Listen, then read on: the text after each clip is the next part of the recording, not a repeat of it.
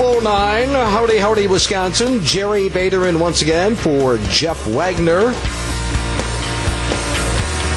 We start this hour with, I think, a deceptively difficult question. Let me give you an example here to set this up. One of my favorite all time quotes comes from U.S. Supreme Court Justice Potter Stewart. Potter Stewart is not all that distinguished in American history, but he did have one famous, some may say infamous moment. The Supreme Court was taking up the issue of obscenity and when the government can ban it. And Potter Stewart said famously, I can't define obscenity, obscenity, but I know it when I see it, which of course led to Nick, well, gee, I wonder how often he sees it. So I, but I think the average person can understand what Justice Stewart was saying there, right? Well, I can't exactly put it in words, but I know it when I see it. I thought of that. I was reminded of that with a story that has been in the news the past couple of days about State Representative Dale Kooyenga. No, it has nothing to do with obscenity. It does have to do with intoxication. How do we define drunk? Now, I am not talking about blowing into a device that shows 0.08, 0.10, whatever. That is not what I'm talking about.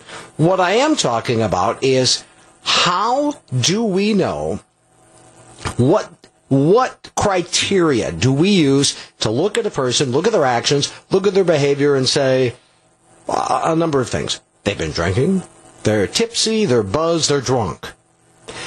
This because of an allegation that State Representative Dale Kooyenga was inebriated during state budget debate three years ago. The Milwaukee Journal Sentinel first had this story. And yesterday, uh, in my day job at MediaTrackers.org, I reached out to State Representative Dale Kooyenga, and I did get a statement from him. He categorically denies the allegation. This is what he said. And the Journal Sentinel has since picked up on the, the story that I put at Media Trackers and, and did follow up reporting on it. Here is what he had to say. And, and Dale vying uh, for the state Senate seat being vacated by Leah Vukmir as she runs for U.S. Senate. Here was the quote. This is a desperate approach because they don't have me on the issues. I've effectively argued the merits of our policies that help families, seniors, and young professionals. This is the politics of personal destruction, and my constituents know my character. We're going to run a positive issues based campaign. Now, what happened is back in 2015, during the budget debate, there was a bomb scare at the Capitol, and apparently some lawmakers went across the street for a beer. Kooyenga acknowledged to me that he had one beer, but said he was not intoxicated when he returned to the Capitol. There is video out there from Wisconsin Eye that shows Dale talking. Someone from Planned Parenthood tweeted that out after Democrat, uh, Democratic Senate Minority Leader Jennifer Schilling made this allegation during a forum. It's out there. You can see it. I posted it in the story at MediaTrackers.org. The Journal Sentinel has now embedded it in the story. They did not, and I don't think there was any motive here. They just, for whatever reason, did not uh, initially in the story put the video there. So, by Jennifer Schilling's reckoning, Dale was inebriated. State Representative Kooyenga was inebriated. He says he wasn't, but he doesn't deny that he had a beer. So, how do you define drunk? A couple of things about this, and we'll throw this out to calls in just a minute. But a couple of other points on this. All right, one. Dale Kooyenga, eh, he's speaking and he sounds perfectly intelligent. I mean, he's he's sharp as a tack in the points that he's making. I mean, I I couldn't do sober what he was doing. I, will just say that in terms of the points that he was making.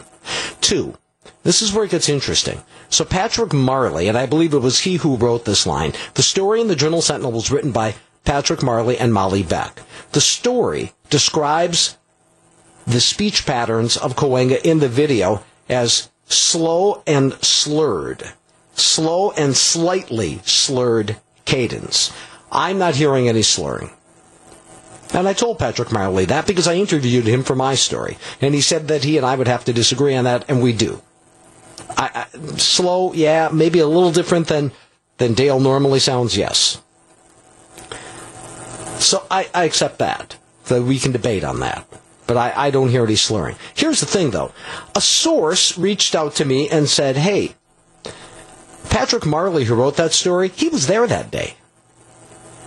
If Dale Kooyenga was glaringly, obviously drunk, which is really the way Democrats are portraying this, wouldn't Patrick have noticed that?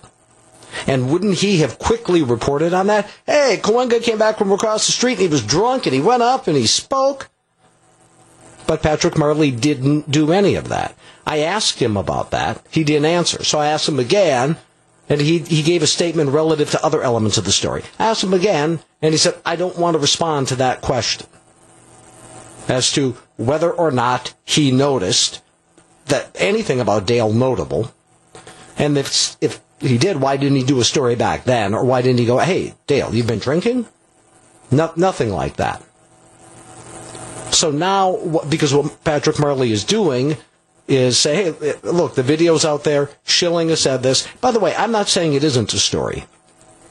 What I am asking is, how do we define drunk? The minute someone has a beer, or let's say even two, which Dale Kooyenga is not saying happen. But if in any way it affects your behavior, are you drunk? Because that's the allegation that's being made. If you have thoughts on this, love to hear them at the AccuNet Mortgage Talk and Text line 414-799-1620. 1216 News Radio WTMJ. 1218 News Radio WTMJ. Jerry in for Jeff.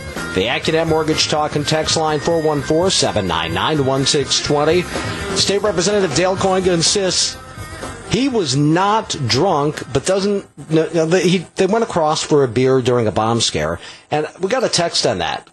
Chris from Waterford, if I had a beer at lunch, I don't think my boss would be happy and I could lose my job.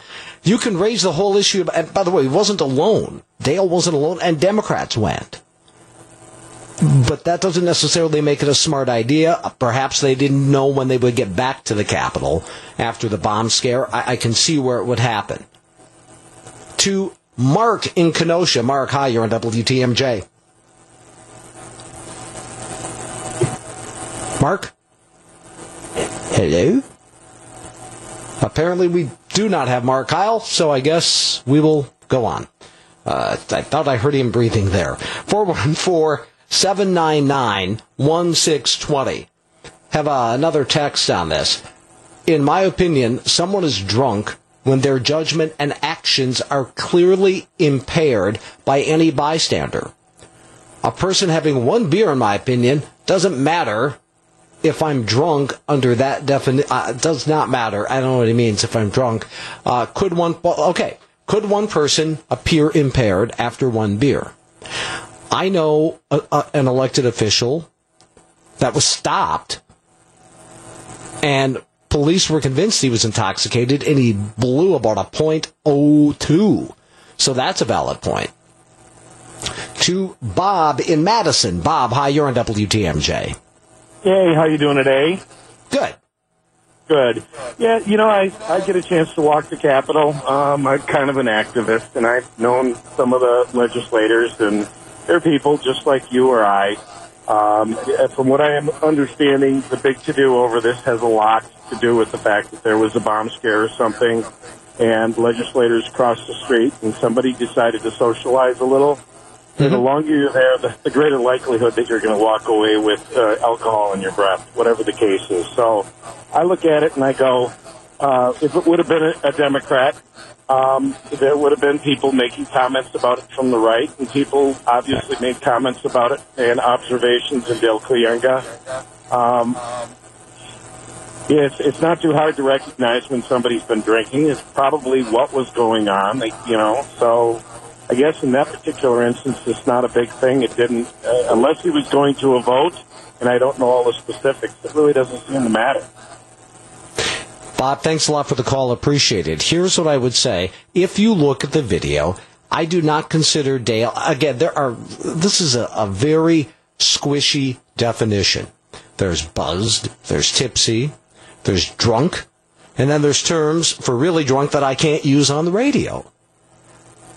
Dale certainly wasn't any of, of those latter ones. Now, I don't see what Patrick Marley thinks he sees in the video, the slurring, or here, I guess I should say. I would, I do agree with the texter, though, Chris, that the judgment, and again, not just by Dale Kooyenga, but anyone who did that, if you think you might be headed back to the Capitol for business, going across the street for a beer isn't a good idea. However, Dale seemed pretty much Dale. Again, he was very, he spoke as articulately on budget issues as he always does. And, and I do, uh, uh, you know, understanding that Jennifer Schilling and others know that Democrats went and did this too. If you have any thoughts on this, you need to get in soon because we have a guest that you are not going to want to miss at 1235. The Accunet Mortgage Talk and Text line, 414-799-1620. Jerry in for Jeff, 1223 News Radio WTMJ. 1225 News Radio WTMJ. If you want to get in on this one, you need to get in like quickest because we are switching gears massively after 1230. The Accunet Mortgage Talk and Text line 414-799-1620. Uh, talking about the controversy. Was Dale Kooyenga drunk when he came back from across the street after a bomb scare at the Capitol from a bar in 2015 and spoke on the state budget? To Larry in Woolworth. Larry, go ahead. Yeah. Oh, just a minute. Okay, Larry, we'll wait for you. I'm not going anywhere. All right. Uh, hey. yeah. Okay. Um, Larry? Yeah. Yes, I'm here. I'm sorry. I just pulled into my car dealership. okay. Uh, yeah. Anyway, what I was thinking was, I mean, what what is uh, tipsy or drunk for one person would be different for another. Man, my size, 200 Yep. two beers would be nothing. But, you know, someone else, one beer would be enough to be tipsy. But I, I really don't see why that uh, anybody else has a, a problem with it. Uh, Larry, thanks a lot for the call. I, I don't, I, I don't think it's wise in the middle of the day to go drinking if you think you might come back. Now, here is what may have happened, and I don't know the details on this part. It's possible all of the lawmakers involved who went and quote unquote socialized thought maybe they weren't coming back, and I, I, don't know the answer to that. A couple of other texts on this. If having a beer constitutes being drunk, uh, founding fathers then were drunk all the time. So he had a beer for lunch. How long in between the beer and did he go back to work? Excellent question. It, that is an excellent question. Don't have the answer to that. They were sitting there for two or three hours and he ate lunch and had a beer with lunch. I don't see why that's such a big deal. I don't, I don't know. I mean, that's an interesting scenario, but I don't know that that's what happened. I do know in looking at the video, Dale Kooyenga is completely coherent. He is speaking on complex issues the way that he always does. I would argue his voice does seem a bit different from what I'm used to. I disagree with the characterization by Patrick Marley that he's a, a bit slurred. I just don't hear that. And I and I don't think this is nitpickery on my part. I think it is interesting to note that Patrick Marley was there that day. And Patrick Marley does not want to comment on the record in terms of what he may have seen, what he may have noticed about Dale Kooyenga. So here's what I would say, absent any comment to that of that nature by Patrick Marley. Let's just take an extreme example. If Dale Kooyenga came in in boxer shorts and a t-shirt, Patrick Marley would remember that, right? My point being this. If a difference is extreme enough, hey, you remember that time Kooyenga came in for crying out loud? He was in his boxer shorts. Extreme, I get it. If he was visibly intoxicated, I think that would have passed the boxer short tests. I, I do. And I do find it hard to believe that Patrick Marley would not have seized upon that moment By the way, I think any reporter would have, irrespective of the ideology, the, the party of the elected official. To me, that, that just makes sense. Sam says this is just Democrats having a huge chip on their shoulder. Ah, they think Dale is vulnerable. That's what they think. They, they think that this is a pickup that they might be able to get with Leah running for the U.S. Senate. That is, in fact, what they think. All right. 1235-ish, we are going to have a guest who's an author and co-producer of the book and movie Gosnell. It is about abortion doctor and serial killer Kermit Gosnell. You may or you may not know that there is a movie out. It came out last week, and it's actually doing pretty well at the box office, despite the fact no one in the media wants to say anything about it, and that they are actually being boycotted, censored. Some advertising platforms won't let them advertise. We're going to talk with the co-producer of that movie coming up at about 1235. Manny Machado's antics in the NLCS have clearly gotten under the skin of the Brewers and their fan base. But is now really the time to retaliate? Matt Pauley is in for Greg Matzek, and he'll open the discussion on Brewers tonight at 7.07. 1236 News Radio WTMJ. Jerry in for Jeff Wagner. Let me set this up, and I want to do this relatively quickly because we have a guest waiting on the phone. In May 2013, a jury found Kermit Gosnell guilty in the murder of three babies that had been born alive at his Philadelphia abortion clinic, the Women's Medical Society. According to the grand jury report, Gosnell killed them by severing their spinal cords with scissors. Investigators also discovered refrigerators full of aborted fetuses in his offices. He was also convicted of involuntary manslaughter, 21 felony counts of illegal late-term abortion, and 211 counts of violating an informed consent law. Gosnell was sentenced to life in prison without parole. Despite the horrific nature of Gosnell's crimes, many Americans are largely unaware of them, or even unaware of Gosnell himself, and that may be you. Uh, that's because national media refused to cover the trial until they were shamed into doing so.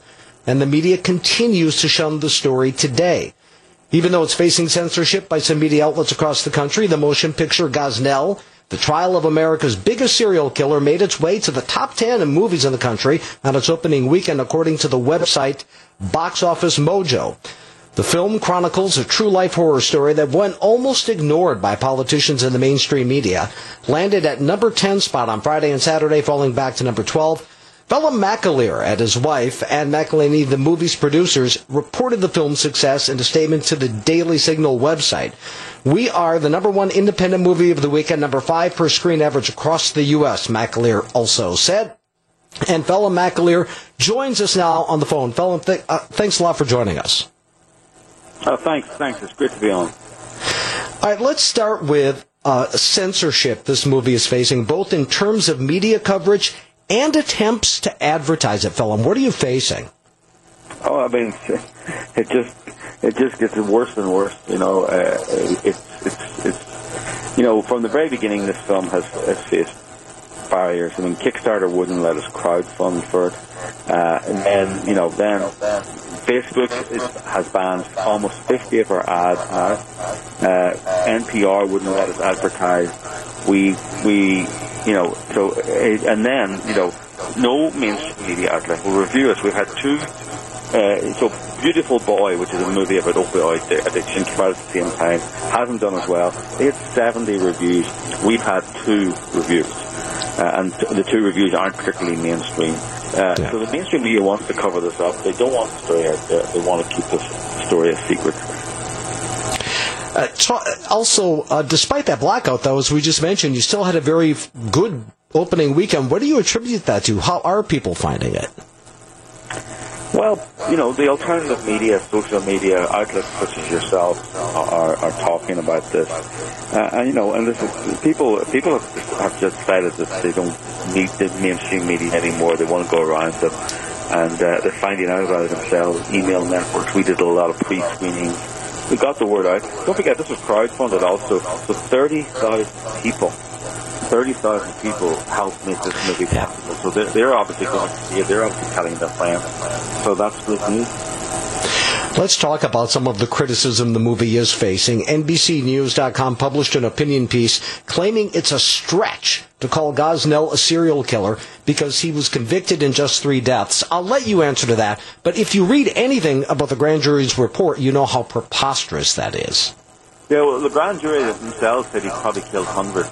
Really, he killed thousands. Um, you know, he was at this for 30 years. For 17 years, uh, no one had inspected his clinics. Nobody the Department of Health had inspected the clinics.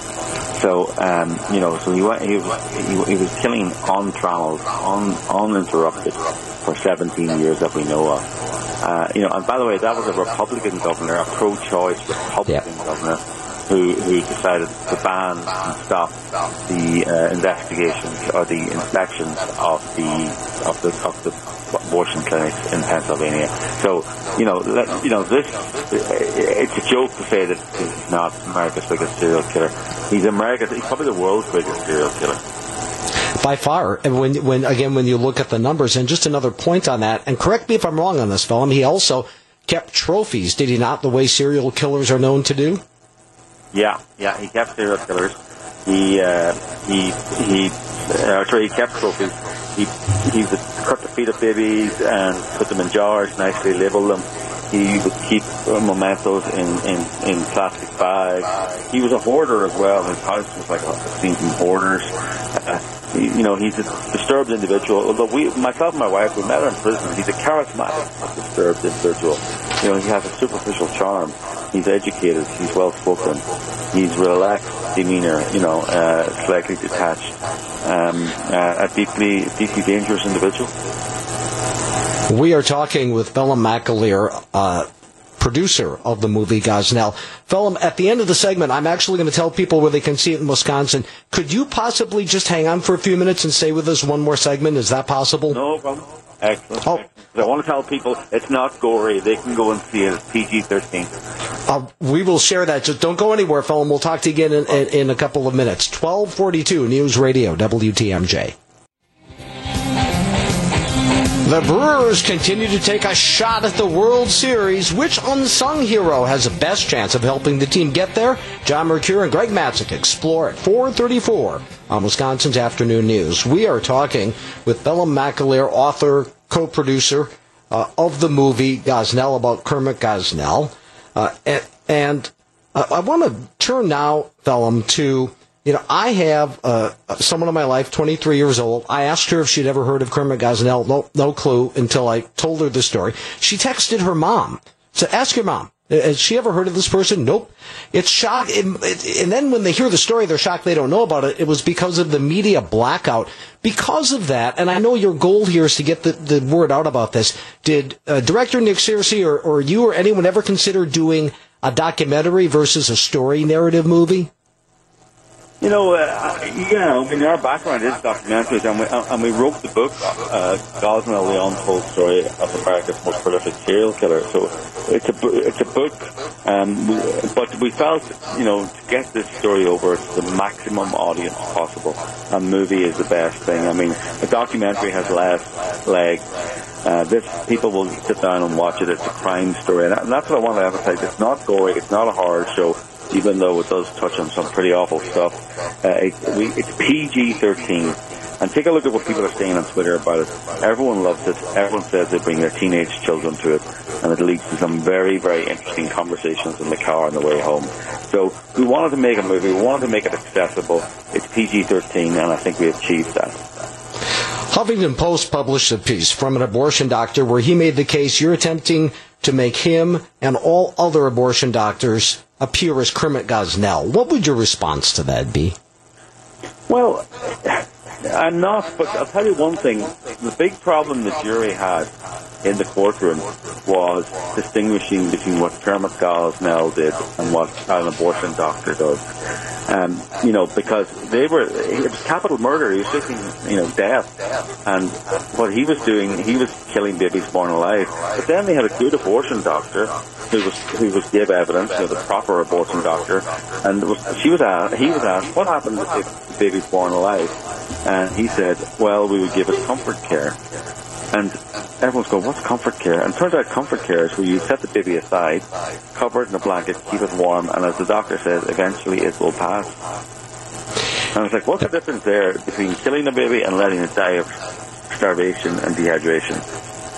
Uh, you know, so they're doing a good job of making themselves look like Kermit Gosnell. I don't need to help. Talking with Phelim McAleer, he is co-producer and author uh, of the book that it's based on, uh, Gosnell, The Trial of America's Biggest Serial Killer. We would be remiss, Phelim, if we did not point out, I mean, yes, he killed uh, almost countless babies, but women were harmed and died as well. The grand jury details this in a section titled Butcher of Women. Talk about that. Sorry, what was that, sir? The talk about the way it's not the victims weren't just babies; women were harmed as well. Oh yeah, well that's it. I mean, that, you know, and and you know that's it. The, the, he he he he killed women. Uh, let's be honest about it. When he when when Tom Ridge, a Republican governor, said we don't look at abortion clinics anymore, the bodies of women started piling up. He, you know, and and what women, you know, Tarna Maya Mongar was a was a Nepalese refugee. Spent 20 years, a genuine refugee. Spent 20 years in a refugee camp. Came to America for the American dream. Was here four months, and she lay dead in Gosnell's abortion clinic. And only a cop, uh, a hero cop, was investigating Gosnell for selling drugs. Uh, and he went, he heard of this death, and he went to look at the police report. No police report. He thought, this is weird. This is a cover-up. You know, Tarna Maya was, was a refugee, a person of color, a woman, uh, uh, who died uh, in a sanctuary city uh, in 20, in the 21st century you know, there was no sanctuary for this woman in the sanctuary city. When it comes to refugees and women and all these things, and people of color, they don't matter when it comes to abortion. Abortion must be protected at all costs. And that's, that's the lesson of Kermit Gosnell. Abortion is a sacred sacrament to some, and they are going to protect it, even if the bodies pile up. Phelim McAleer, uh, tell you what, we're going to part ways, Phelim, but before I end this half hour, I'm going to tell them where in Wisconsin they can find the movie. So I really appreciate you taking some time with us today. Thank you, thank you. It's on GosnellMovie.com as well, but thank you. Uh, we need people to turn up. You can't go buy a ticket. Send a message to Hollywood and the mainstream media that cover up stops here. Right, Phelim, thanks again. Appreciate you uh, checking in with us today. I will share the theaters, not just in the Milwaukee area, but around Wisconsin, where you can find this movie. We'll do that in just a couple of minutes. 1250 News Radio WTMJ. 1253 Jerry Bader for Jeff Wagner. Just a minute, I'm going to tell you where in Wisconsin you can find the movie about Kermit Gosnell. And it's interesting because I guarantee there are a fair number of people, I can't tell you how many, just listen to the interview with Phelim McAleer, producer, author of the book upon which it's based, and had never heard the story or barely heard anything about it. Because it was framed by the media as an abortion story, and they're not going to touch that. These babies were born alive as uh, Ed Morrissey at hotair.com puts it, they were squiggling, squirming babies. Hundreds of them. And Kermit Gosnell took forceps and snapped their spinal cord at the neck. That's what he did. Over and over and over. And people do need to know this story because it wasn't told by the media the first time, and the media is trying desperately not to tell it this time. And Phelim alluded to it. This happened only because he was also, um, Kermit Gosnell was also illegally selling opioids. And that's how he got busted. They, they raided his, his office, his clinic, for that reason and then found a house of horrors. So where can you find this movie? Uh, let's start with uh, in the relative area here. Marcus Ridge Cinema, 5200 South Moreland Road, New Berlin. Marcus Hillside Cinema, uh, 2950 Hillside Drive, Delafield. AMC Mayfair, 2500 Mayfair Road, North Mayfair Road, Wauwatosa. Johnson Creek, AMC Classic 420 Village Walk Lane. Up in my neck of the woods, Green Bay. Marcus Green Bay East Cinema. That's on the east side of Green Bay off of I 43. AMC Classic, 1301 Wisconsin Dells Parkway South, Lake Delton in the Dells area. Marcus Hollywood Cinema, 513 Northwest Hill Boulevard. That's you folks in Appleton. Marcus Sheboygan Cinema, 3226 Kohler Memorial Drive. And then, uh, I'm not sure of the name of the theater, it doesn't matter. 3100 Deerfield Drive in Janesville. Also, you can find that entire list at gosnellmovie.com. This is one of the most, I, I don't know if dramatic is the right word, stories of, of an attempt of the media to stifle a story. I say this repeatedly, and I just think it bears repeating. When we talk about media bias, every media has bias because human beings have bias. And to suggest that there isn't at least some degree of bias inherent in just about every news story is off the charts idealistic. Humans are humans, and they will apply their biases. One of the most effective biases is bias by omission. What you're not told. What they choose. And when I say they, those gatekeepers who have a platform that's widely viewed, read, or listened to, they decide what you are going to read, what you are going to see, and what you are going to hear, and more importantly, what you are not going to. That's what happened back in 20, I don't, 2012, somewhere between 2010 and 2012, when Gosnell was arrested. There is a scene in the movie which I have not seen, but I intend to. I saw the trailer though, and I remember this clearly, and I remember the conservative media lighting this up. The video of the chairs reserved for the media, and they're empty, and they've got signs on them reserved for media, seat after seat, row after row.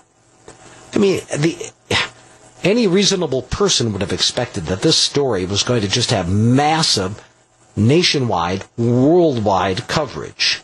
But it was an abortion story in the eyes of the media and not a mass murder serial killer story, which is exactly what it was. And there's a scene in the movie where the prosecutor is warned, uh, you're going to be mobbed by the media, just beware. And then they see all the empty seats. They're like, what? Where is everybody? That did happen. You know, others there is artistic license taken and other things. That did happen. All right, coming up after one o'clock, I want to revisit the To Kill a Mockingbird story. I know that Steve talked about this uh, this morning. I want to revisit it. I took over an hour's worth of calls when I tackled this last week, and there's just, I think, a very specific, important takeaway from that story that needs to be discussed. So we will do that after one o'clock. It is 1259. News Radio, WTMJ.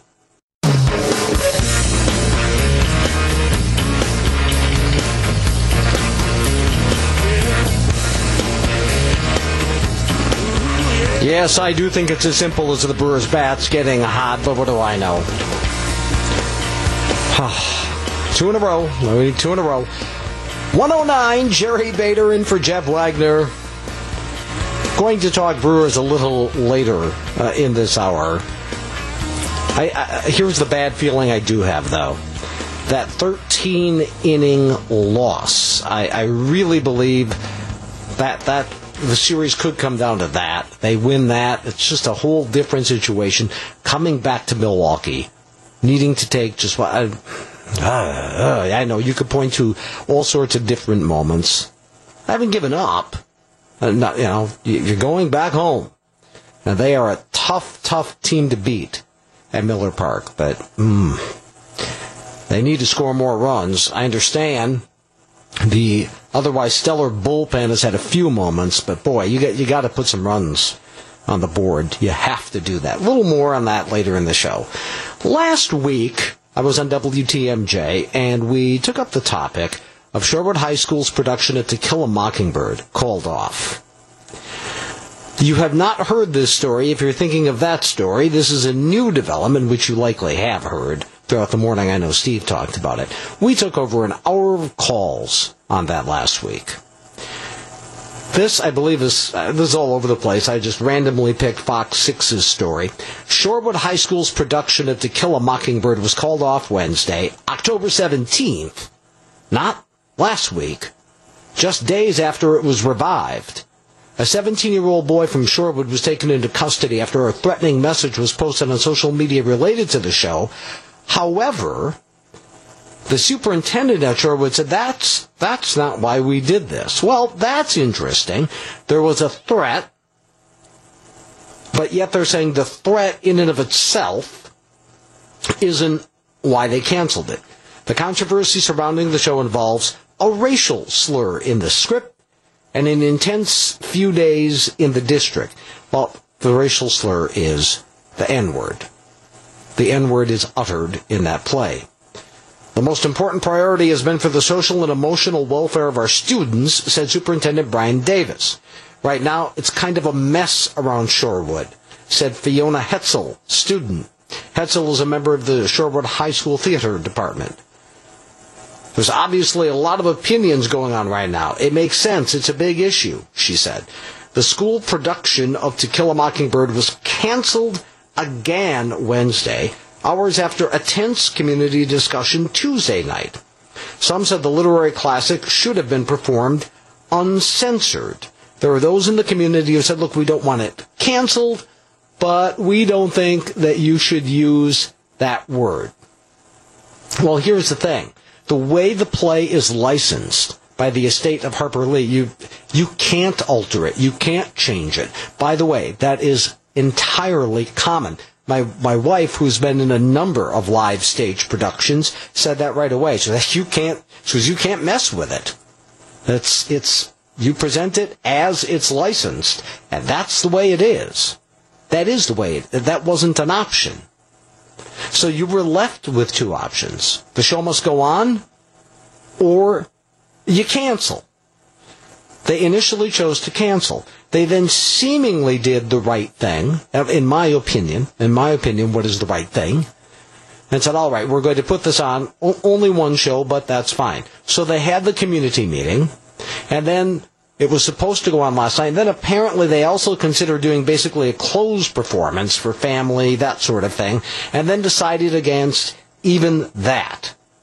They felt that if they moved forward with the dress rehearsal, they would lose the original message they were to convey by performing the play, said Superintendent Davis. So ultimately, the, if you will, the heckler's veto won here. That, that's what happened. Whatever they said, it's not the threat. I don't know. It's a, it is one heck of a coincidence, in my opinion. But there is. Let me see if I can find this here. Um, here. This quote, I think, is important and telling. The ordeal prompted Milwaukee's original Black Panthers to speak out Wednesday evening. Racism, oppression, injustice, and inequality has no place in our community, said King Rick with the original Black Panthers. Racism, oppression, injustice, and inequality has no place in our community. So then we shouldn't explore the past. We shouldn't discuss the past.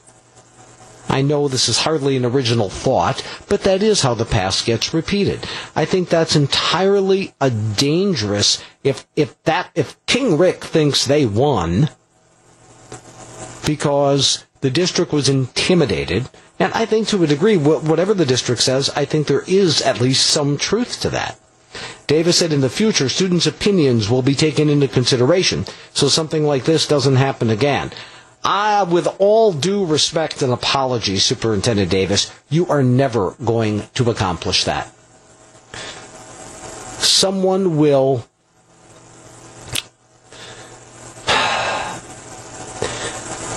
someone will find something to be offended about no matter what you do. And I continue to be where I was on this a week ago. I think canceling again, I, I mean, I try to be charitable, I guess, to the to the Shorewood School, to the district. They have botched this. I, I mean, I, I'm sorry, but this was handled very, very, very badly. And what, uh, you know, he thinks, so this doesn't happen again in the future. Something was canceled because it offended people, Superintendent Davis. That they have chalked up a huge victory, and they'll find something else to be offended about. If you think you're going to figure out how to, to avoid this in the future, it's never going to happen. And yes, this is situational offensiveness. White people, not even actors on a stage, can apparently say the N word. And I said this last week the incredible irony here that the book To Kill a Mockingbird was pivotal, instrumental in the civil rights movement. It truly was. And now it is considered racist. I, I, if we are going to be afraid to use words that were once acceptable but now aren't, to show that they were once not acceptable, or once were acceptable and now aren't,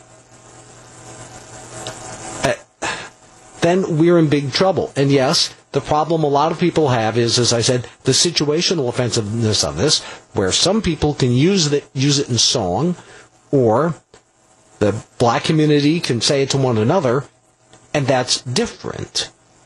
The word they claim isn't offensive in that context. It also shouldn't be offensive in terms of in a play that is set in the 1930s in the Deep South where that word got used all the time. And I just think that this is, uh, and other schools, in fact, have banned the book. And I think this is just another step toward intellectual intolerance. I can say I'm offended and it has to go away. Like most doors, that door won't stay just a little bit open. Have a couple of texts on this. If you want to weigh in on this, you certainly can as well. I know there's been a lot of talk about it, but if you want to take one more swing at it, the Accunet Mortgage Talk and Text line, 414-799-1620, 118 News Radio WTMJ. 120 News Radio WTMJ, Jerry in for Jeff. Don't have a lot of time on this one if you want to get in on the Accunet Mortgage Talk and Text line, 414-799-1620. I think the big takeaway from the Shorewood High Mockingbird, here, by the way, the irony. To kill a mockingbird, Shorewood did that three times. If you think about it, the original production, the second production, and then the dress rehearsal. I just, the irony there, so thick you could cut it with a knife. But I think the true danger here is when you have someone saying, racism, oppression, injustice, and inequality. None of that is present when this, none of it, okay, let me rephrase that. None of that is done to the audience. And if it shocks the audience's sensibilities, then it actually has done its job.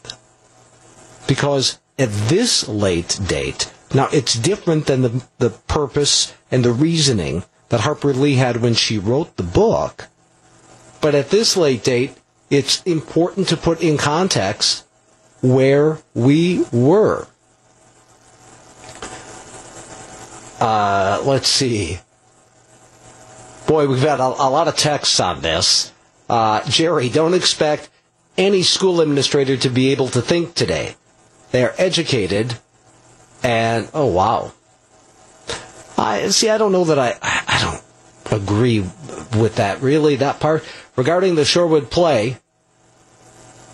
Do we now remove books about the Civil War, the gas chambers in Germany, World War II? That's exactly that's that is exactly right.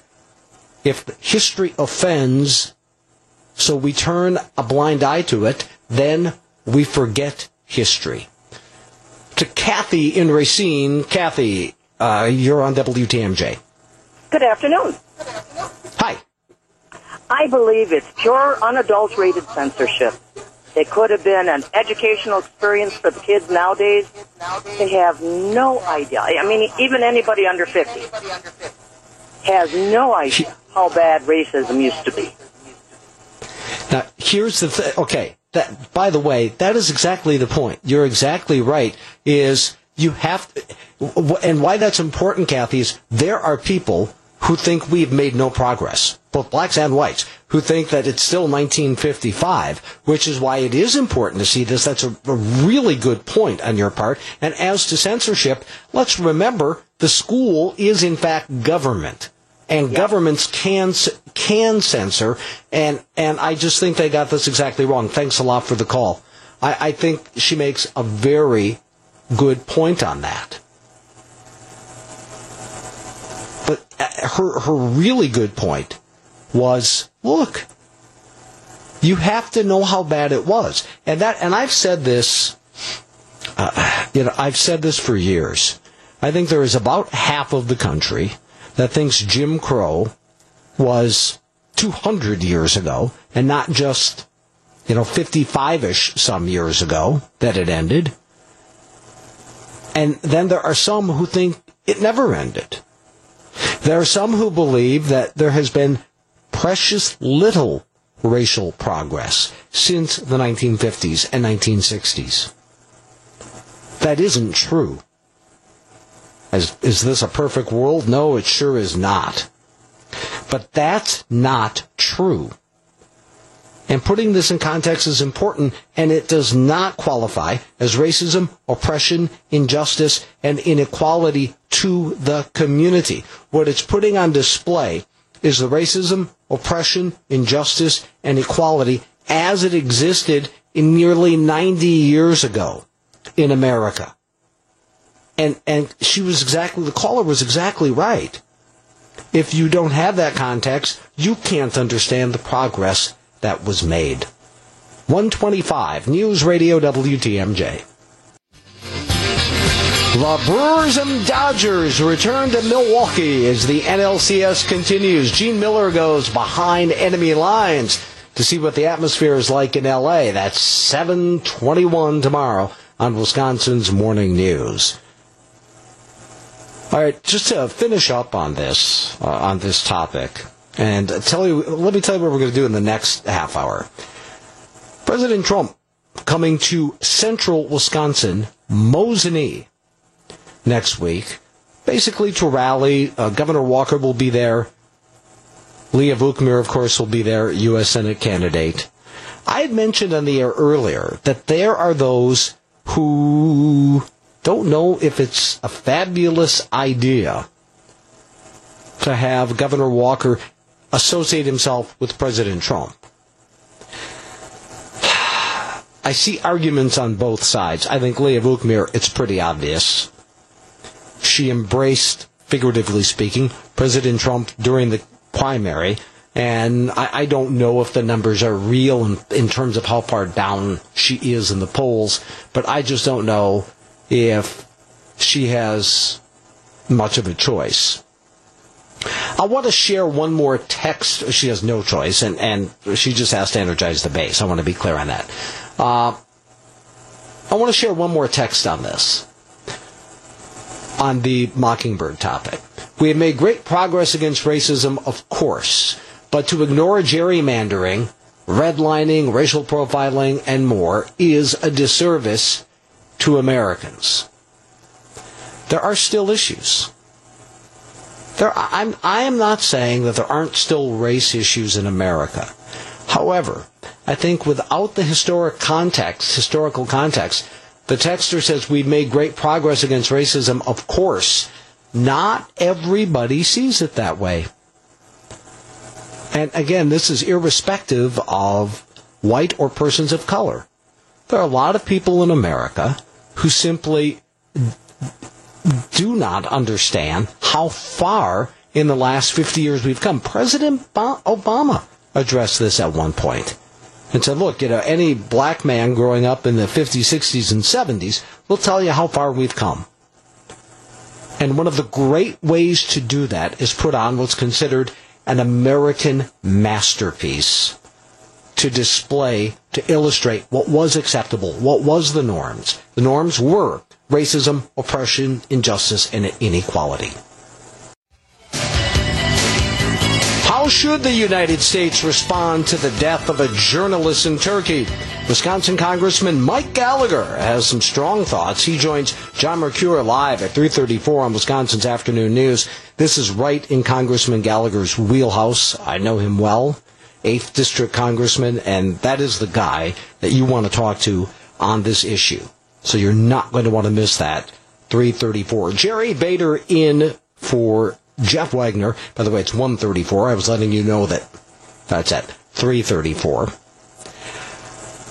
So I received a note from a friend who said, Jerry, what do you make of this? I don't know that I have an answer. Well, I kind of have an answer, but I don't have a complete answer. What is this?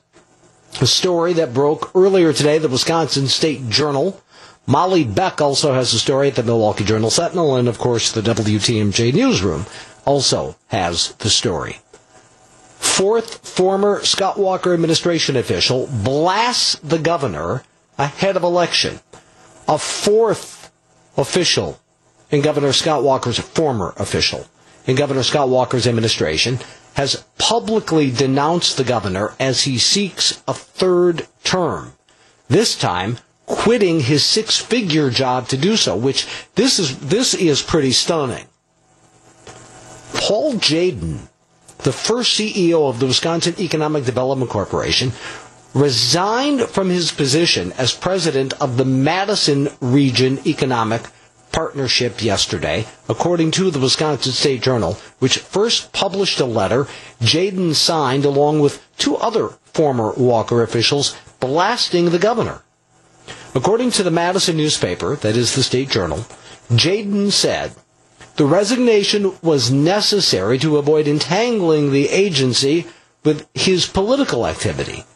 So a $200,000 a year job, he walks away. Uh, let's see, in the letter, uh, he, former Department of Corrections Secretary Ed Wall, and former Department of Financial Institution Secretary Peter Bildsten, the former uh, Walker officials urge voters to support Democrat Tony Evers for governor because Walker's administration lacked integrity. We were proud to lead the way on some of his bold initiatives in our state agencies, the three wrote. That pride evaporated at various times for each of us as we found ourselves disagreeing with both policy and practices when the administration uh, within the administration that lacked integrity. It became clear that his focus was not on meeting his obligations to the public, but to advancing his own political career at a tremendous cost to taxpayers and families. I mean, this is this is bombshellish that Jadin would do this. At least on the surface. There's potentially things we don't know, but we do know at this point is it's not we have no reason to believe the job he had was in jeopardy, and that he's actually surrendering this job to make this statement. That's what we that's what we know at this point. The former official said they will not be voting for Walker because of his record on transportation, education, and safety issues, pervasive questionable practices within the administration, and how state matters were handled while Walker sought the presidency. Governor Scott Walker has faced criticism for pretty much leaving no one at the wheel during his 2015 presidential bid. Yeah, I know the election was 2016, but Governor Walker essentially was in the race in 2015. All of us have witnessed how job preservation and the siren call of higher office have influenced the governor's approach to conducting business in Madison the three wrote, during the recall in 2012, he stopped attending cabinet meetings and delegated state business to his chief of staff and DOA, Department of Administration Secretary.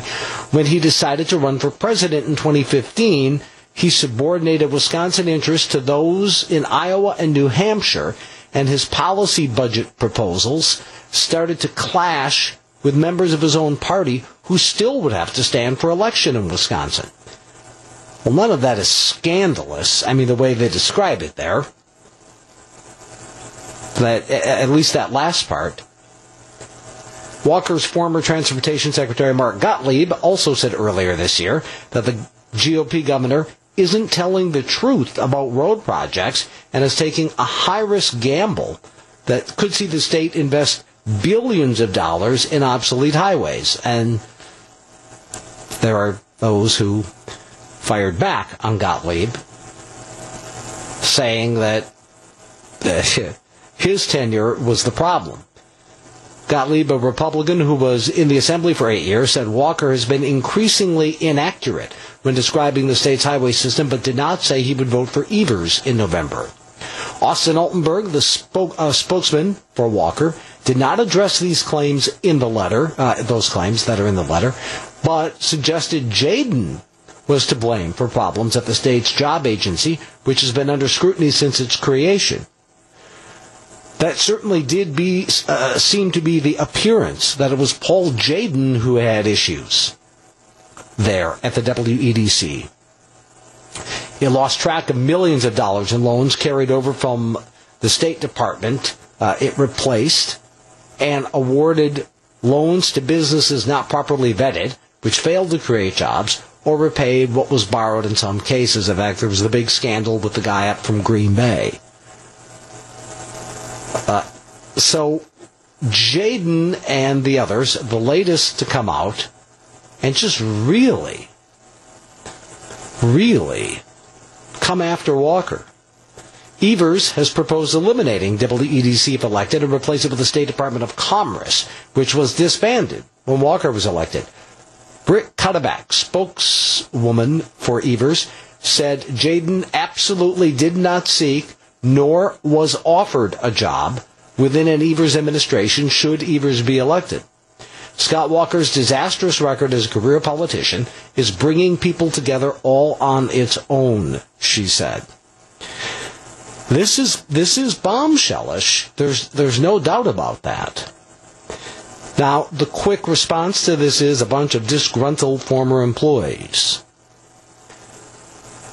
Certainly a potential element to that.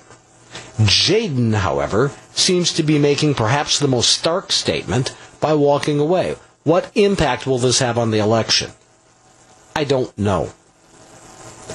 Does this fall into the wonkish category where most voters don't really hear it, or that it really doesn't impact voters who have already made up their mind? I don't know. My honest answer is I don't know. But that does transition to our next conversation. What impact will President Trump coming to Wisconsin next week, campaigning for Republicans, what impact will that have? 142 News Radio WTMJ. The Brewers are on the brink, and now the series shifts back to Milwaukee. The Crew trail three games to two in the best of seven NLCS. Need two wins now at Miller Park to advance to the World Series. Hall of Famer Bob Uecker on the call. Our coverage of Game 6 starts 6 o'clock Friday night. It's a, ugh, boy, man. That thir- I, I just keep thinking of that 13th inning, that 13 inning game. That just feels like the one. But here's, I'm still optimistic. They can win two at home, but I'm realistic. It is going to be tough.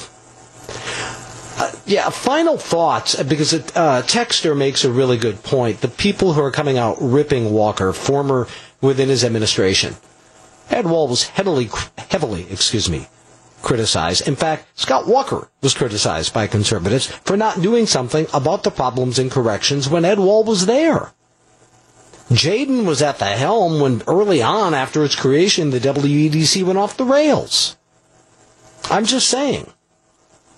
You, you, you do have to look at the performance or at least what we were told about the performance of those people.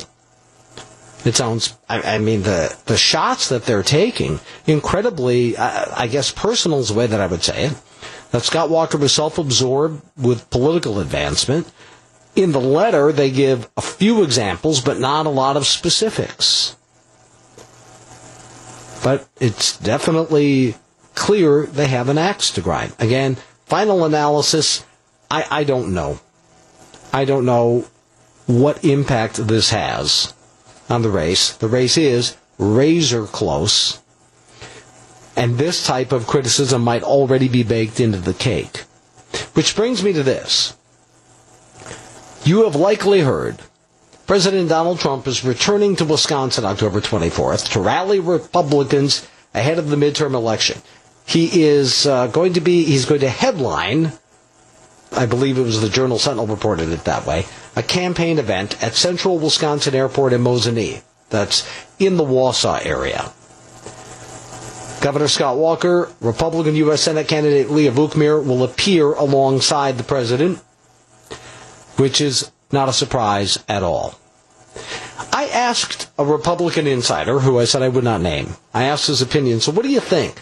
Because I happen to know that in Republican circles, those who work to get people elected, there's a lot of debate over whether it would help or hurt Governor Walker to be seen campaigning with President Trump. Let me take these one at a time. I, I don't know if Leah Vukmir really is trailing Tammy Baldwin by 10 points. I, I do think that Baldwin has a comfortable lead. I don't know that Leah Vukmir has anything to lose. The concern is in areas of Wisconsin, there are pockets that went for Trump that normally didn't. And there could be buyer's remorse by some of those, particularly, and we've heard it a million times, the college educated white suburban woman. I, I just, at this point, whatever the numbers showing, internally or public polls, I, I just don't know that Leah Vukmir has anything to lose. And in fact, we know this. President Trump does energize the conservative Trump base, or what was once the conservative base, is now the Trump base. That, he, he does that. But is it offset by those that he off puts? In, that race, I, I, you know, I'm not saying she's desperate, but definitely time grows short, and she is trailing. Governor Walker is clearly in just a real battle here.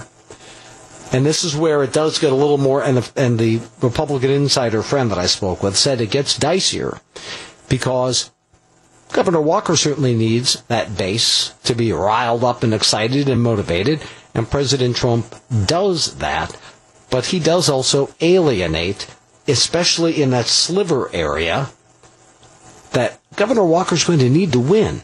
This is going, I, I, I think this race is just about a statistical tie, the governor's race, and I think it's going to end up that way on election day. I think it's going to be very, very, very close. What my friend did point out, and I think this is a good point, is Mosinee is the perfect place for this. It is. It actually. It's. It's. You get up in that part of the state. That is where President Trump did exceedingly well in 2016. And for any number of reasons, it's a good fit. It's a good place for this rally. The thing that you always have to guard against here is the president does tend to make these things more about himself than the people on the ballot in that state. You've seen this in other states, and you've heard those, at least one of those Republicans complain about it. It's like, hey, you want to at least say my name, Mr. President? This is the president's wheelhouse. This is where he truly enjoys it. And it, it does tend to be a lot about him. That doesn't necessarily, I mean, that just limits the effectiveness for the, for the various candidates, the Republican candidates on the ballot. And we are never going to truly be able to measure the impact that it has overall on the race because we're just, we're just not going to know. All right, I want to take a completely different direction. In the next hour, I want to talk about something. I just find here's here's interesting. This is something that's out in society these days that doesn't bug me, doesn't bother me. I didn't give it a second thought. Someone else is really bugged and bothered by it, and now I have second thoughts. I'll give you a taste of what it is in a few minutes here. 153 News Radio WTMJ. 155 Jerry Bader in for Jeff Wagner. I'm about to say something I cannot prove. I, it's just gut. It's total gut. I think Republicans are getting killed on the pre-existing condition issue. I think, and I am referencing the Tammy Baldwin ad you may have just heard a few moments ago. I, I just, I think the messaging, and I have, I asked Governor Walker about this in an interview uh, Sunday evening. So do do you think that you're answering that bell as Republicans, not just the governor, but all the in the governor's race, House races, Senate races? I feel Republicans are getting creamed on that issue. I think it's resonating, and for everything else out there, I think it could be a difference maker. I, now, the only way we'll know for sure is if Democrats end up not having a big night. And Governor Walker's response to that was, well, it's this national concerted effort. Well, well, it is. Absolutely. And I just, I think it is incredibly effective. I think the ads I've seen on it are very effective. And I think they just somehow, some way, Republicans in the time left are going to have to try to, I don't know, try to try to fight it somehow, some way. But I don't think they've been doing so successfully thus far. In and time runs short. In the next hour, we're going to get away from politics. We're going to get away from the heavy lifting, heavy duty topics. Let me just set this up. Let me give you a whiff of the cork, as it were, and then we'll pour the glass in the next hour. When I get good service, I tip big. That wasn't always the case. I had a former employee in Green Bay. That's all you're leaving for a tip. This is many, many, many years ago, like 15 some years. Ah, not quite. But between 10 and 15 years ago. I don't remember what it was, but he thought it was insufficient. I now, especially excellent service, I tip really big. I mean, I do. I know how the system works in America. And I know that if you are good at being wait staff, and if you're going to make money, then you should be rewarded for that excellence. What about when someone hands you a cup of coffee? Are you supposed to tip? Specifically, someone writing in the Wall Street Journal is talking about, and I don't know if you've encountered this, but I'm guessing you have. I have, where now they use an iPad that's on this swivel thing, and they run it up and then they turn it around for you to finish processing, and they conveniently have three tipping options there for you. The guy behind you in line, he's going to like, oh, really, dude? You said no tip? Boy, what kind of jerk are you? Are they trying to shame you into tipping? And is that how it should work? want to get your thoughts on this because I have to be totally candid. I would just, yeah, all right, fine. What's another buck on my cup of coffee? But now Jennifer Levitz, writing in the Wall Street Journal, has me thinking. We'll see if she has you thinking. We'll get to that after 2 o'clock. 159 News Radio WTMJ.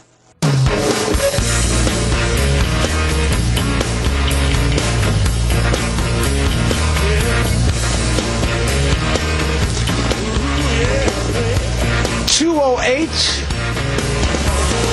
Hour three. Jerry Bader in for Jeff Wagner. You're listening to Melissa's news there, she talked about the uh, Saudi Arabia uh, still denying involvement in the suspected killing of a dissident Saudi journalist. I want to get to that before the end of this hour. We are going to talk about that.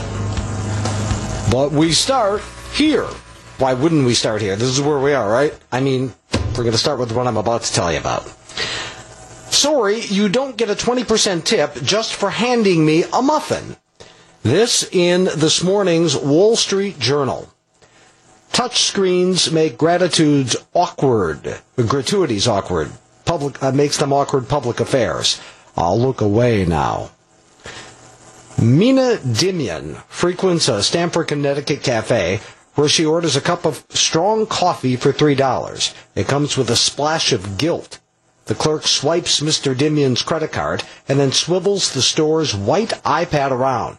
Then, in an uncomfortable pause, uh, there's an uncomfortable pause.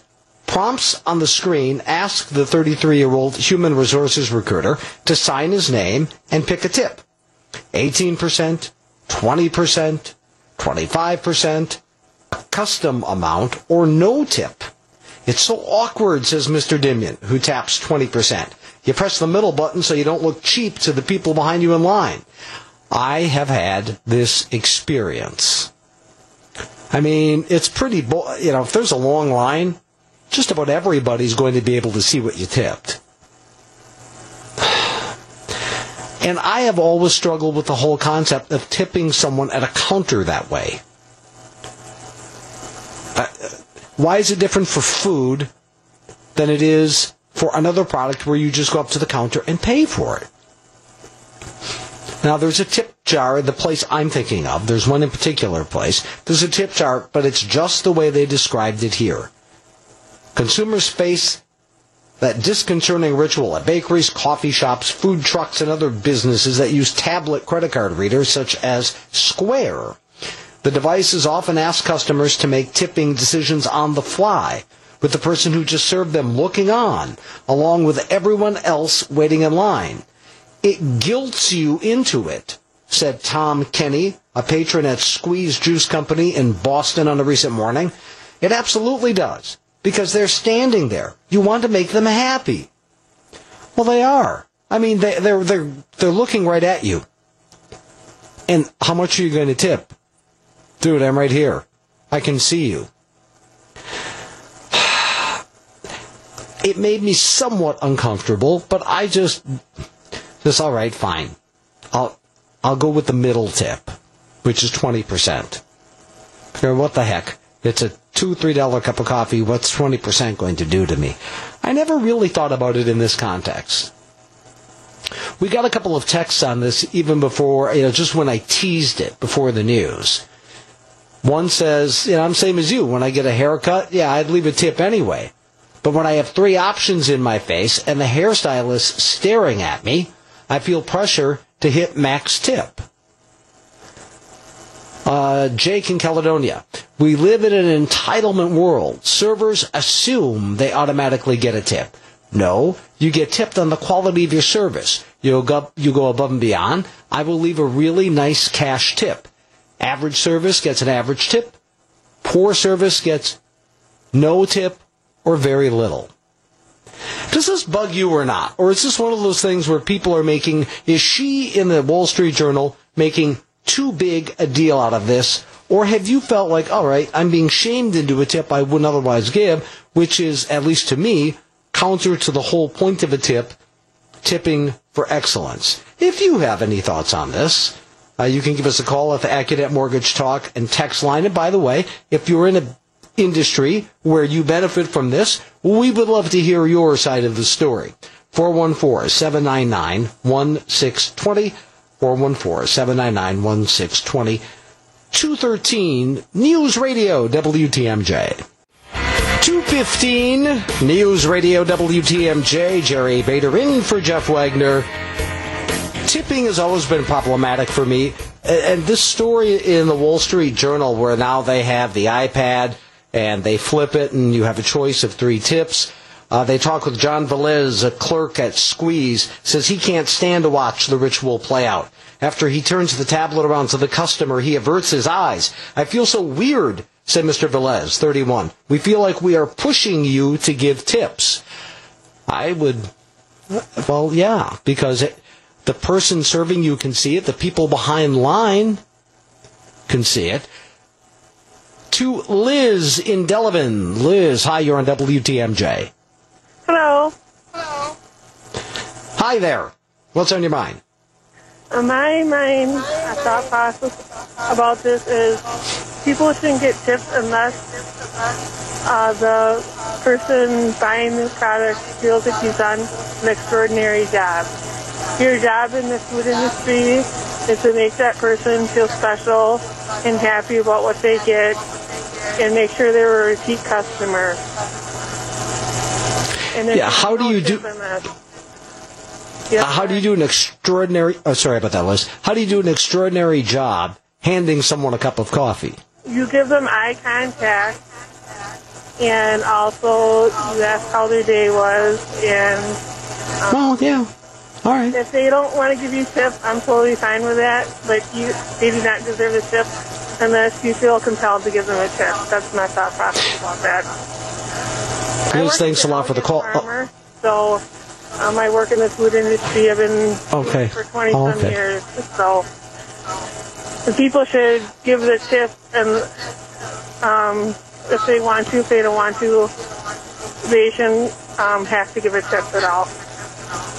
Liz, thanks a lot for the call. Appreciate it. Yeah. Now, Liz used an interesting word there. If you feel compelled, in other words, if the service is such that you feel compelled, what she's arguing and what some people they've talked to are arguing is you feel coerced in this regard. To Tom and Racine, Tom, you're on WTMJ. Boy, I love my Milwaukee Brewers, but I was surprised uh, a couple of weeks ago. I was at the game, and I was getting some beers at the regular stands, and you would just pay for your beer, no tip involved. But I went over by the area where they had all the specialty beers, and when I was charged my eleven dollars for the beer, the guy hands me the same screen asking for the tip, and uh, boy, I just had I, I- I really felt uneasy um, being asked for a tip at the Brewers game on that booth, especially when the beer was eleven dollars. But I, I'm I'm very interested in giving tips to people, but not when you're handing me just a beer over the counter at a game for eleven dollars. Now, do you tip in the stands where they have to run it down to you and hand it to all the people and all of that? Yes, I always you know whatever it is, I throw on a dollar or two because you know the the person's coming and and uh, you know he's sweating, he's out in the in the heat, and uh, and I feel yeah, I, I would, but just handing it over the counter. Now, if it was a consistent thing that you'd always do that, fine, but it's it's not like that, and and uh, plus plus. Uh, I, I guess it was also because, for whatever reason, it was eleven dollars instead of seven or eight. I thought, you know, that should be enough to cover the the guy handing it over the counter. But that was just my feeling. All right, thanks a lot for the call. I I, would be inclined to agree with. I, I think there's, you know, those you're hauling the beer around. I, I've always tipped th- those people. You know, I say those because it could be male or female. I almost said guys. Uh, I, I just always have. I haven't ordered a beer at a Brewers game in a long time, but that or any other sporting event. To Kathleen in Milwaukee. Kathleen, go ahead. Hi. Um, just wanted to share an experience with you from my younger years. I used to work in a grocery store deli, and at the end of the night, we had to take our slicer apart and clean it. And inevitably, around five to nine, I would get a customer in asking for something sliced thin. So I did it. It was the expectation. And I, I think that goes above and beyond customer service comparing, compared to handing somebody a muffin or a coffee. I never got a tip. It was just the expectation level of customer service. Excuse me. You never got a tip at all.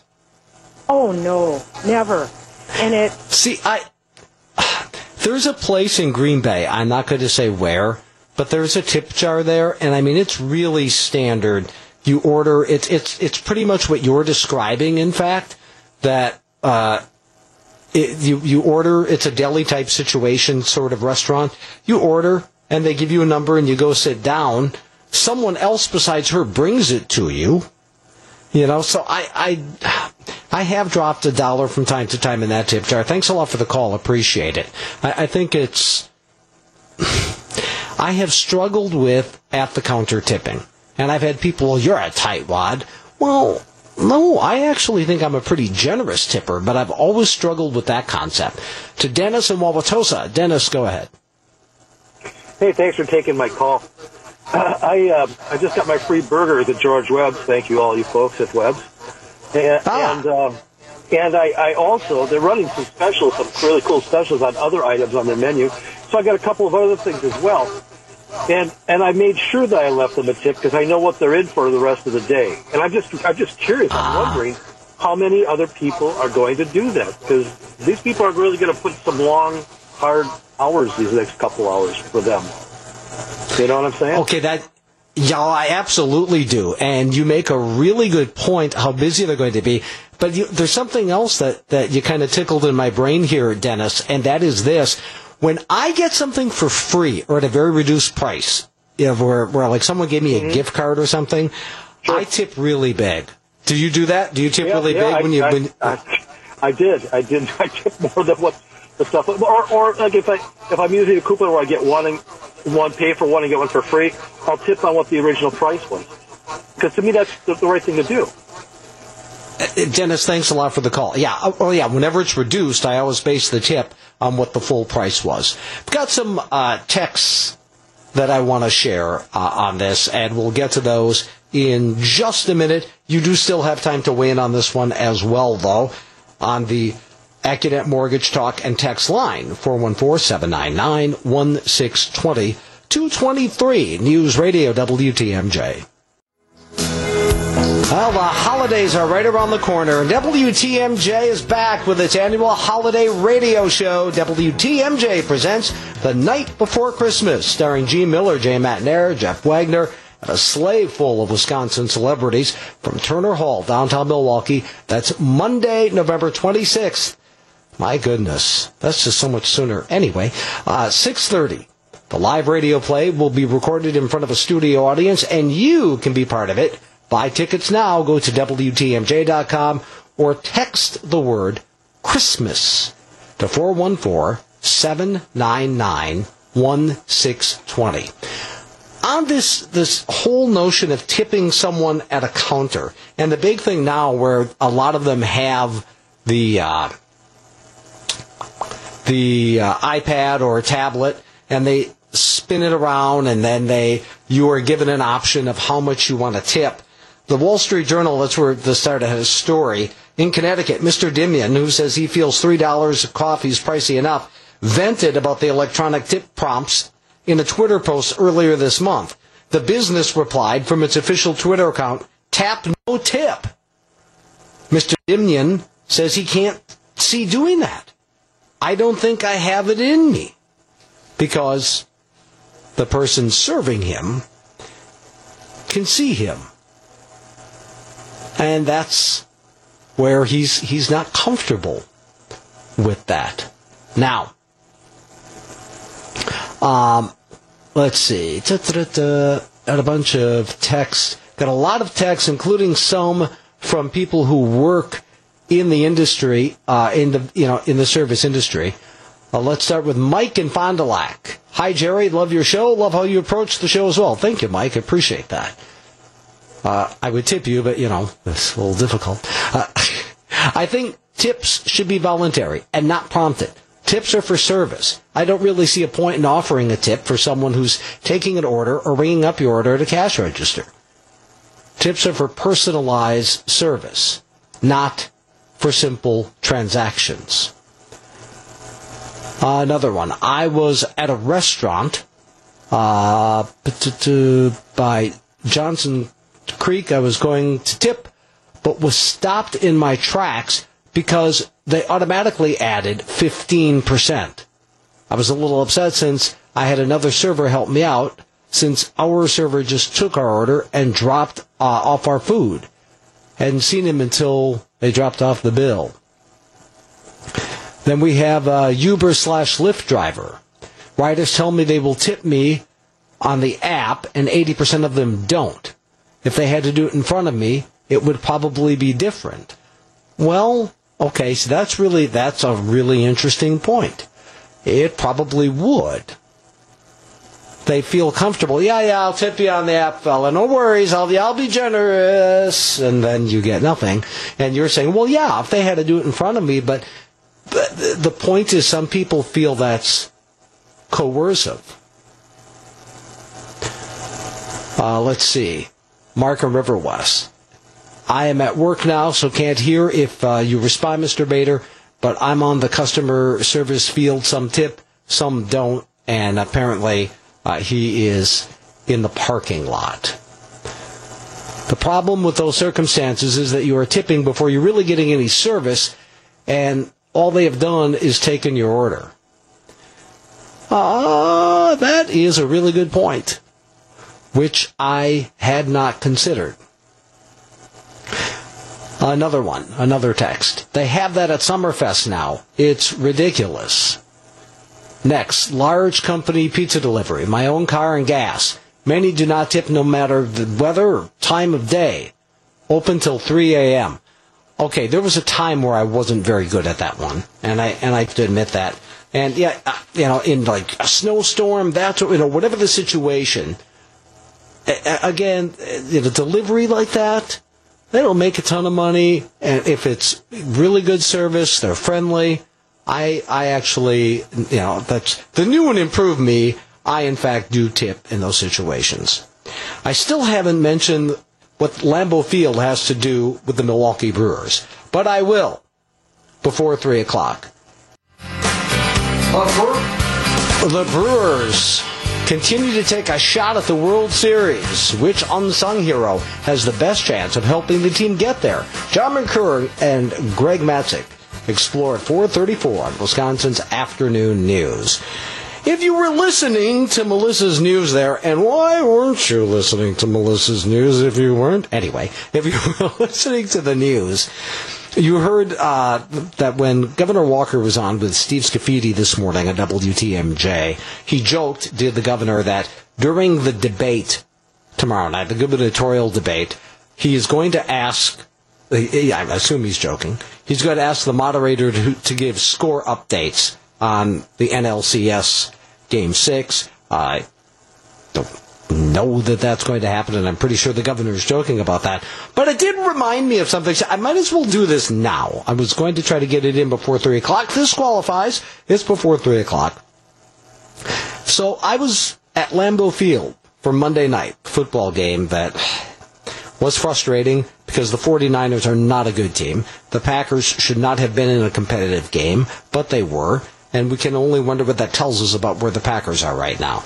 But as you perhaps are aware, that's when the Brewers were playing. So this has been a sometime problem. I've had success, other times not. Connectivity, cell phone connectivity in Lambeau Field. There was nothing. Not on data, not on Wi-Fi, not nothing. It was sporadic, maybe once in a while. I was with my uh, daughter's father-in-law and he had a little better success. And we are trying to get the Brewer score. You know what ended up happening? So a friend of mine in Atlanta, Georgia texted, Hey, you at the game? And I said, Yep. And he said, Hey, cool. Yeah, yeah, yeah. And I said, By the way, can you send Brewer scores? And he did throughout the rest of the game. And he did spare me the ninth inning where the Brewers almost blew it. He didn't tell me that. He just said the score four nothing, top of the eighth, bottom of the eighth, top of the ninth win, which was very nice of him to spare me the gory details. But several around us, I mean, everybody, not everybody, but many people around us were trying to get the Brewer score. And I am going to reach out to someone at the Packer organization that I know. It's not Watergate or anything. I'm just asking. Bill Jartz, PA announcer at Lambeau Field. He's also a, a TV news anchor in Green Bay. Bill Jartz gave the Dodger Brewers score at halftime, or Brewers Dodgers, at halftime. And at the conclusion of the game, he announced that the Brewers had won. I picked up on it by then. I think most people, not all, but most. I just wonder. I mean, it's a rare thing Maybe they just didn't think about it. It's it's a rare occasion that you have a Brewers play. This could be the first time that you've had a Brewers playoff game during a, a Packers game. Now there are conflicts in regular season games, but uh, for a little while. But you don't. I mean, you're not going. I can see where you're not going to do it there. You have to. You have to assume if you're the Packers that there's huge overlap in Brewers fans and Packers fans. I was surprised. I really thought they would do it like on the quarters or something. They did it at halftime. which was something. And then I thought, uh, then it occurred to me, oh man, they're probably not going to do this again until the end of the game, the Packers game, and that's exactly what they did. And then they announced the Brewers win. So, meantime, we're all scrambling to get the score however we can. And then I found out that uh, the in-laws, he's got like Superman vision. He's looking way up at Lambeau Field and he can see a TV inside with the Brewers game on. That's all I can make out. I, I can tell that it's the Brewers game. We are in the south end zone. Fairly high up, but still a, a long distance from that TV. And he can see what's going on. Oh, Lorenzo Cain is up. Someone just hit a double. I'm like, how are you seeing this? Because I couldn't make out anything. So in the end, the Brewers won, of course. They have not won since. Boy, back to Milwaukee and backs against the wall. I mean, I this that 13 inning game. I just, I just, I woke up to it. I certainly didn't stay up for it. And when I saw that they lost a 13 inning game, I thought, boy, that just feels like the one that if they're going to win this series, they, they, they just had to win that. So tomorrow, of course, is must win. Huge game. I have absolutely no access to the game on television. I don't want to bother streaming it. I, in fact, will be listening to the boys. I, Bob Uecker, man, you know, Bob and Jeff do a great job. Uh, because someone, a friend this week said, well, why don't you stream it? I've thought about it. But I mean, I, I mean, I always loved their call. But it is just so good in the playoffs. And, you know, knock on wood, if the Brewers win tomorrow night, I just, that's going to be such a great call to hear as that game ends. They've, they've, you know, if they're going to get it to seven games, obviously, if they're going to win this series, this series, the NLCS, they're going to have to win tomorrow. I believe they can do it. The offense is going to have to come to life. And what's happened with Christian Yelich in the NLCS, it just seems that happens more often than not. Where you've got a superstar like that, you've got a guy who has carried the team. And let's face it, offensively, you take him out of the equation, and the Brewers are not two games away from the World Series. They're just not. He's struggling. He's making no excuses for those struggles. Tomorrow night would be a really good night to break out of it. All right, I do want to next get to the story of this Saudi dissident journalist who has been in the United States writing for the Washington Post, who clearly has been murdered. Who is the question? What should the Trump administration do or not do? 242 News Radio WTMJ. The Brewers have taken matchup driven baseball to a whole new level this postseason. Is that strategy going to become the norm in playoff baseball? Matt Pauley's in for Greg Matzek, and he'll open debate at 6.15 on Brewers tonight. All right. Uh, oh, before we get to the Saudi story, and we'll get to that in just a second. So Dale was also at Lambeau Field during the Brewers game. He says he had pitch by pitch accounts on his phone, no issue. Well, you're a lucky man, Dale. A lot of us didn't. Justin, meanwhile, says, unfortunately, thousands trying to simultaneously stream a game at one location completely overloaded the Lambeau Wi-Fi and nearby cell towers, so your strategy about announcing the score would have made sense. It didn't occur to me, and, and I, I don't know that Justin has it exactly right. If, if that was in the news, I missed it. But I suppose there were a lot of people trying to video stream the Brewers game, huh? Oh yeah, that would that would be Crash City. All right, this story posting of the Washington Post about an hour ago. Secretary of State Mike Pompeo urged the White House on Thursday to to allow a few more days for Saudi Arabia to issue its own findings in the disappearance of writer Jamal Khashoggi even as Turkish police sharply expanded their investigation. There's a cognitive dissonance going on here between the U.S. and Turkey on this. Turkish authorities said they will now search at least two rural areas outside Istanbul, local news agencies and a Turkish official said. The move suggests possible new leads. In a sign of the discussions with the White House, President Trump has said any U.S. response to Khashoggi's disappearance must take into account the security and defense ties the United States has with the kingdom, not to mention the lucrative business deals which the president, in fact, has mentioned. But in the administration's first formal rebuke of Saudi Arabia over the Khashoggi case, Treasury Secretary Steve Mnuchin said Thursday that he would join many other political leaders and business execs canceling their participation in a major investment forum in the Saudi capital, Riyadh, next week. Mnuchin made the announcement after consulting with Trump and Pompeo.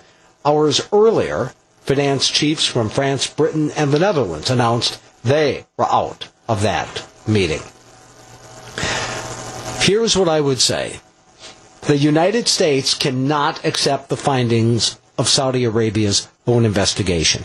I'm sure that by now you have heard the reports of the existence of a grisly, ghastly recording of Khashoggi's death, and that there was a Saudi team lying for him in wait when he went to the consulate in Turkey to get documents to get married. I understand patience and finding out what actually happened. But to believe for a moment that we're going to find out from a Saudi investigation what actually happened is naive in the extreme. To George in Milwaukee. George, hi, you're on WTMJ. Hi, how you doing? To me, this I'm is doing well. Very, very, this is very, very simple to me. Uh, Saudi Arabia literally has this over a barrel. They have the money. Anybody that powerful will be able to get away with anything that they want to. And that's why nothing's going to happen. And whatever they find out, there may be a little bit of bluster here and there, but the guy basically is going to get away with it. That's my opinion. Just like uh, anything that has to do with money always wins out. That's the history Well, of the it- country. Well, George, and what I mean, the president, President Trump clearly has signaled that that is where his mindset is. That he understands this is a very serious situation. Yet he says, "Look, we've got these lucrative business deals. The problem, though, if you're right, and this is first, I disagree. Boy, if the Trump administration takes the Saudis' word for it on their own investigation, we don't even do that in, in Wisconsin anymore. When it comes to police-related shootings, we make another agency investigate it. Now, it would be nice if Turkish intelligence started sharing more with the United States. But the signal that would send, George, if things break the way you're saying, if there is strong evidence that the Saudis did this, then that signals to just about everyone around the world, as long as you do business with the United States, you can get away with whatever you want. And you think Pretty that the. United Pretty States, go ahead. All right, thanks a lot for the call, George. George believes uh, that the United States is, in fact, prepared to do that. I think the president's comparison of this with the Kavanaugh case was, is apples and oranges. Now, again, we don't we don't have a lot of things firsthand. We have very little firsthand. The Turkish government is leaking things out in a way to put a lot of pressure on the United States and Saudi Arabia. And the president, uh, President Trump, earlier buying the rogue killers, that's just absolute nonsense. And look, if the Saudis did this, this would hardly be their first human rights infraction.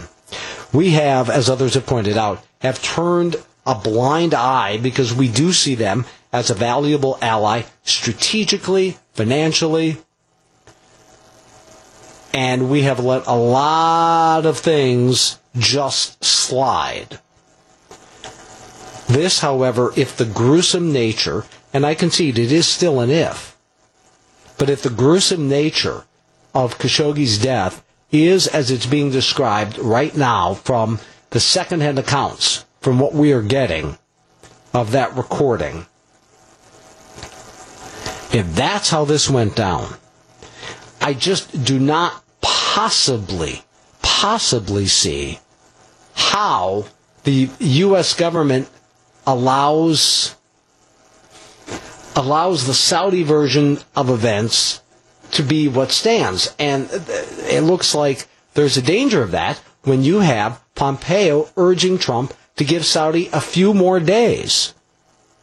Look, very little shocks me anymore these days, but I will be completely shocked if a Saudi investigation implicates the Saudis. I mean, that's, that's simply not going to happen. Pompeo, who held talks this week in Riyadh and the Turkish capital Ankara, said he told Trump to give Saudi Arabia a little more time to complete its investigation into the disappearance of Khashoggi. I, and it's really, it's going to come back with anything other than we had nothing to do with it? Referring to the separate Turkish investigation, Pompeo said, We do believe that between these two efforts, a complete picture will emerge for what actually transpired here. That, he said, would inform how or if the United States should respond to the incident. Now, he may be right about that, or it may be they did it, no, we didn't. But you would presume that if the Turkish government's going to do that, they would have the facts on their side. Again, from the Post, it is uncertain, however, if a self-run inquest or conclusions by the Saudis would quell international furor over the disappearance of Khashoggi. It's uncertain. It's not uncertain at all. That's not going to quell anything. He was, Khashoggi, a Saudi citizen and a Washington Post contributing columnist. He was last seen October 2nd after entering the Saudi consulate, his fiancee waiting and waiting and waiting and waiting for hours. The Saudi leaders have denied any knowledge of Khashoggi's fate. So look, they're saying already we know nothing about it. If they are implicated, and, if, and in fact, if it does go all the way to the top, there's not, they're not going to admit that. And I think very clearly, and not as clearly as they have been saying it, either the president or Pompeo or both need to say, we are not going to rely on the word of the Saudi government here in terms of discerning what happened. We'll listen to what they have to say. And Pompeo does seem to be saying that, that, you know, we will also listen to what the Turkish government has to say. I'll say it again. It would be extremely helpful if the Turkish government would be willing to be sharing more intelligence. Now, it may be that they don't want to give up their hand on how they got that information, and some believe, in fact, they may have violated international law in getting it. Even if that is the case, ultimately they're going to have to, at some point, show their hand to the United States. 255 News Radio WTMJ.